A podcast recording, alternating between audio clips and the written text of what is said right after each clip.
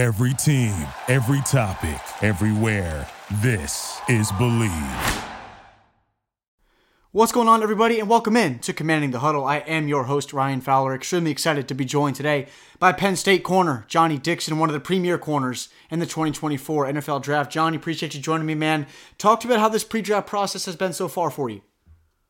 Of course, man. It's going good.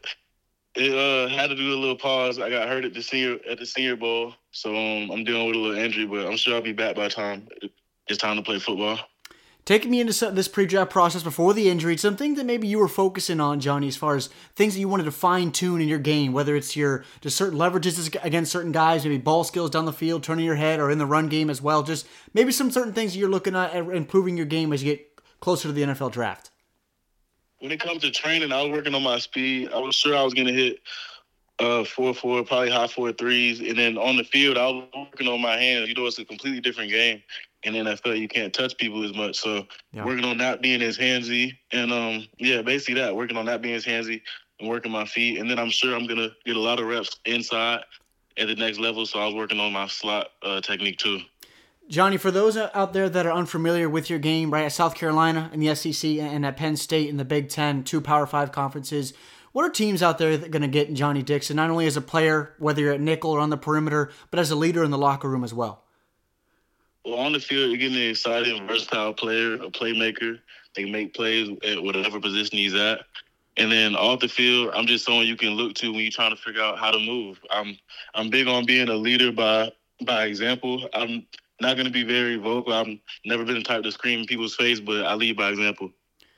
Talk to me about your time at South Carolina and Penn State. I mean, you were targeted 130 times in college. You only allowed two touchdowns. You Haven't allowed a single touchdown in back to back years. Not a lot of guys in college that can say that. In the competition that you're going against every single week in the Big Ten against guys like Roman Wilson and Cornelius Johnson at Michigan or Marvin Harrison Jr., Emeka Egbuka, and guys like that at Ohio State. Just talk to me about your time there, both those schools, and how it helped you evolve as a player it helped me evolve because I was playing against the best competition, but it was big. Ten, See, those are the two best uh, conferences in college. So I saw the best, whether it came from receivers, running backs. I went up against the best, and it comes down to one to compete and one to be, and one to be the best, and one to be known as that. So every time I touched the field, I mentality that I couldn't be beat. Talked about your time a little bit more, Johnny, at Penn State, that atmosphere. I know I chatted with your teammate Kalen King when we were down in Mobile at the Senior Bowl, and he always talked about just that atmosphere is just different up there at Happy Valley. Whether it's just a regular game, is it homecoming, or or the whiteout, which is always a national nationally broadcasted game. Talk to you about your experience up there in Happy Valley and just how special it was playing in front of the Nittany Lions fans. Yeah, I appreciate everything about Penn State and opportunity it gave me to play on the stage that I got to play on, like how you talk about the whiteout and just all those all those big time games that Penn State allowed me to play in. It prepared me for the next level because I feel like there's no there's no game or no moment that would be too big.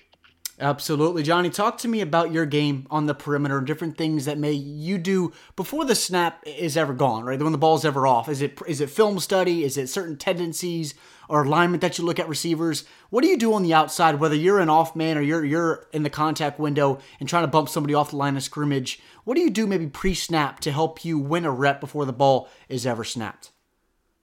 It's all about knowing who you're going against.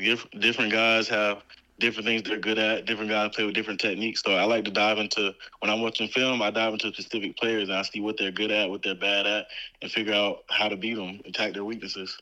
Are there certain guys out there, maybe they're active or inactive, Johnny, that you look at and you take certain things and add that to your game? I know you're your own high level ball player on the outside, but maybe some active or inactive guys that you just say, I want to take a little something from their game and put it into mine.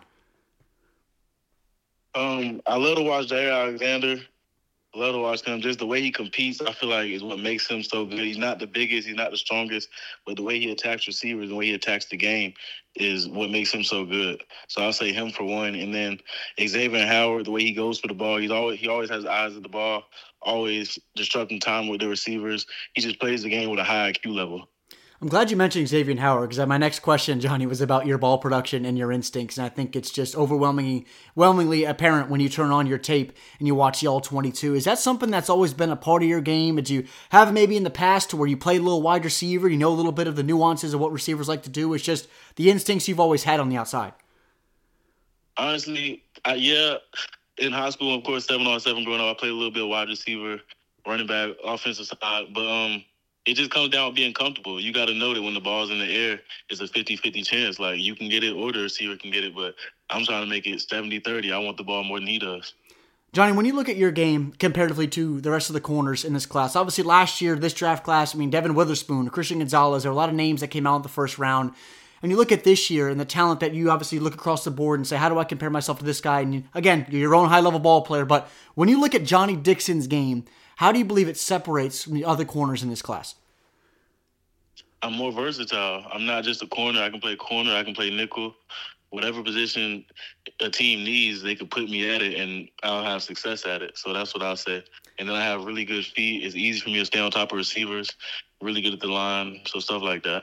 I think something that's underappreciated in your game, Johnny, is your ability to play the edge as well as a further extension of just as run defender, right? And be able to stack and shed a receiver. Doesn't matter if it's a 5'10 guy or it's a 6'2 guy and your ability to get around him. Can you talk about your willingness and the physicality outside to set the tone and maybe stick your face in the mud a little bit? Yeah, all that comes with my love of the game. You feel me? Football is a physical sport. It's a man's game. So if you're not willing to get dirty, it's just not the sport for you. So I'll say that just comes with my pride and my love of the game, willing to be physical like that.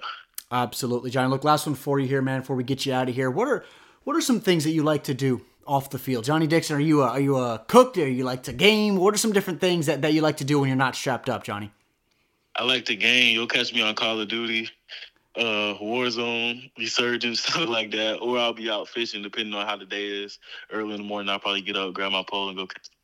So you guys just kind of heads down to the local lake for bass and catfish? Or are you someone that maybe wants to go deep sea fishing one of these days and some wrangling a thousand pound marlin or something like that? Nah, I'm I'm a local lake type of guy. I like to catch bass, see if I can catch a bigger one than the day before, stuff like that. Awesome, man. Look, last one for you, Johnny. Just how how special is that moment going to be for you and your family when you look back on your career? From when you were a kid, first time you ever put on a helmet, to high school, to college at, at Carolina, and then at, at, Penn State, and now you're in this pre-draft process, just a few months away from the combine in Indy. How special is that moment going to be for you, Johnny, for you and your family when you hear your name called in a couple months? It's going to be special. It's a moment I've been working for. Something that, to be honest with you, is the only thing I can say I've consistently ever wanted. So, a couple bets with my friends on if I'm a cry or not. I don't think I will, but as it gets closer, I don't know. So we'll see. That's my conversation with Penn State corner Johnny Dixon.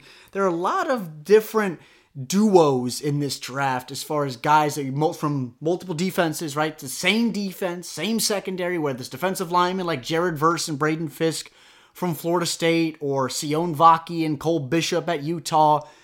Kalen King and Johnny Dixon from Penn State were both excellent this year, playing opposite of each other. I mentioned, look, Johnny Dixon was targeted 130 times in his five years in the SEC and the Big Ten, only gave up two touchdowns, again, on 130 targets. And he hasn't given up a touchdown in the last two years in the Big Ten. And they're not playing slouches every single week in the Big Ten for you guys that are familiar out there with the Big Ten Conference. It's no slouch lining up every single week, nose to nose, with some of the best receivers in the country. So, hope you guys enjoyed. Again, a lot more of these prospect interviews to come out for you guys. I'm on Twitter. If you don't follow me already, underscore Ryan Fowler on X. And I, all my work can be found at Bleacher Report and thedraftnetwork.com. And this interview will be posted in the coming days on my socials as well. So always appreciate you guys. We're on Apple Podcasts, we're on Spotify. We'll talk to you soon. I'm Ryan Fowler, and this is Commanding the Huddle. Thank you for listening to Bleav. You can show support to your host by subscribing to the show and giving us a five star rating on your preferred platform. Check us out at Bleav.com and search for B L E A V on YouTube.